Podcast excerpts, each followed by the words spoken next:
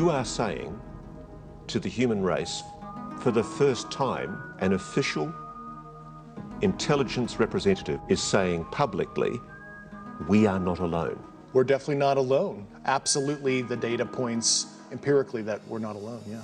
This is, uh, th- this is one of the things that the sci fi writers and, and filmmakers of the past got wrong. I think they got a lot right, but one thing they got wrong is they always assumed that going through all these different hypothetical scenarios of when we make contact with aliens or when aliens come to the United States, they always assumed that no matter what else happened, it would be a big deal to the people on Earth. Like it'd be the biggest deal of all.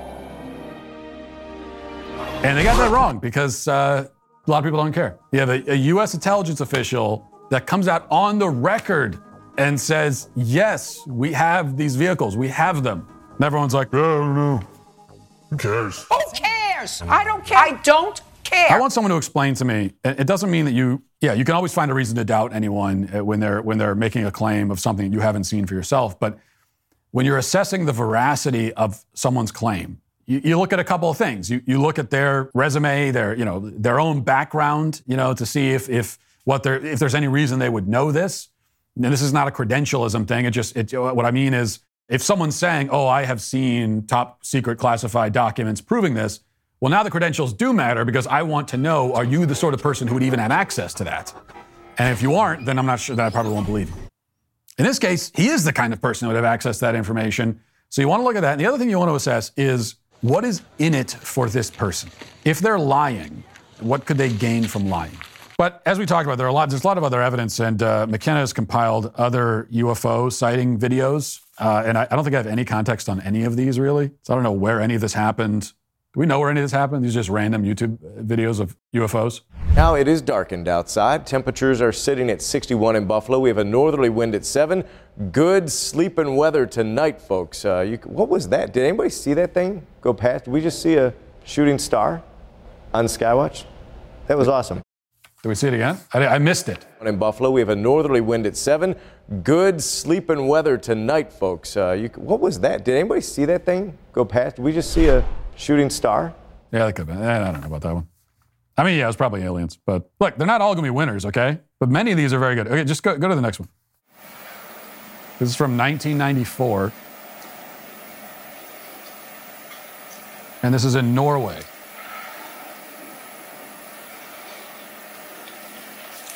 I mean, what else could that blur on the screen be but aliens?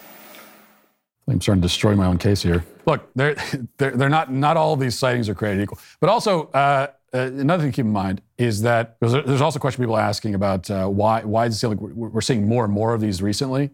And what's, what's that all about? Is it some sort of mass hysteria sort of thing?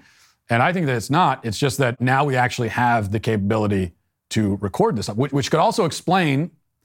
Because the other question is well, if the government was lying about this for decades, and now you've got some government officials coming out and saying, yeah, this might be real. And you've got even Congress doing hearings and investigations and taking it seriously.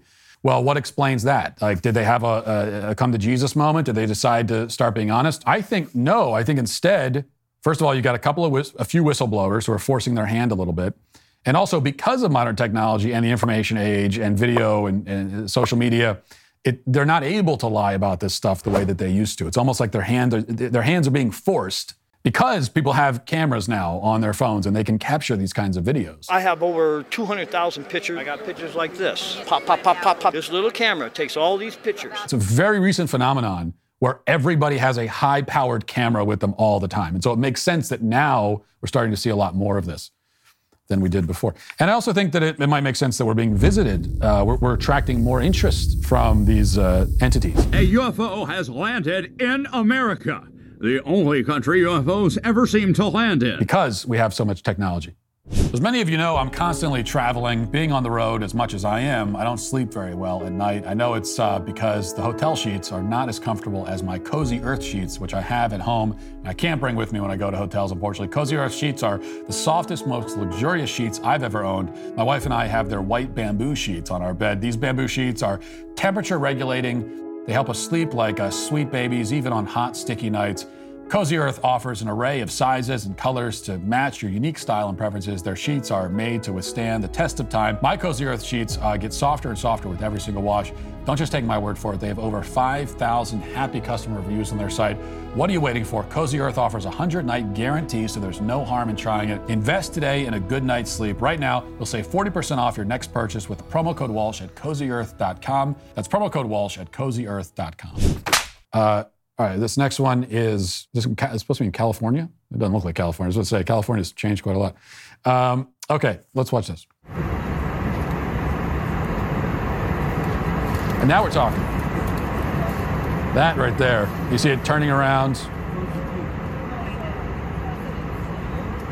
The turn is really significant because that tells you it's not like some kind of blimp or balloon. It, it, the other thing, and, and, it's also important that in these sightings, there's similarities between them. And uh, oftentimes, you, it's not possible. Like, how is that even staying in the sky? There doesn't appear to be any uh, propulsion mechanism that we recognize. A lot of times, there aren't any wings that we can see. So it, it defies our understanding of physics in the first place. We also have some of these pentagons. So these are some of the, the footage that uh, the Pentagon has released. Let's go to clip 10. Whole fleet of them. Look on the ASA. My gosh. They're all going against the wind. The wind's 120 knots from the west. Look at that thing, dude.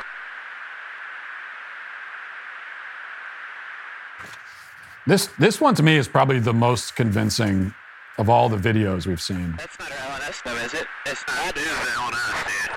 Well, if there's like... Look at that thing! It's rotating.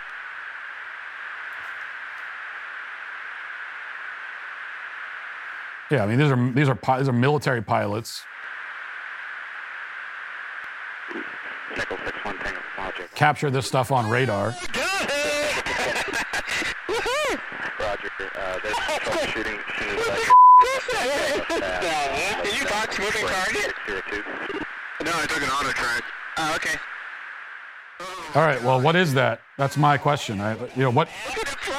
Okay, we can we can stop. Um, if you don't want to entertain, and I'm not saying you have to automatically believe that those are aliens, but if you don't want to even entertain that possibility, then what are your competing theories? That's the other thing. I, I haven't heard very many compelling competing theories, and all the competing theories I hear are, to me, are not persuasive. Especially the theory that uh, that this is technology for, from some adversary that we have. So you're, you're telling me that China or some other uh, would have to, I don't know what other country would even potentially be. The Russians, the Chinese, Martians, Canadians, I don't care. So China has technology that is so far advanced of us that it looks impossible. Like it's so far advanced that our own military pilots who do this for a living, okay, they're in the skies, they're looking at uh, anomalous craft and they're looking at enemy craft. And, and it's so advanced that our own pilots don't even know what it is. So advanced that our own pilots have to consider that it might be aliens. And our adversaries have that, and they haven't at this point just taken over the world completely. If they have technology that appears to be otherworldly in origin because it's so advanced, then you would think they could just take over the world. And why would? I mean, why would a, a, another earthly entity another earthly government have technology that, that is that far ahead that it would seem impossible. That doesn't make sense.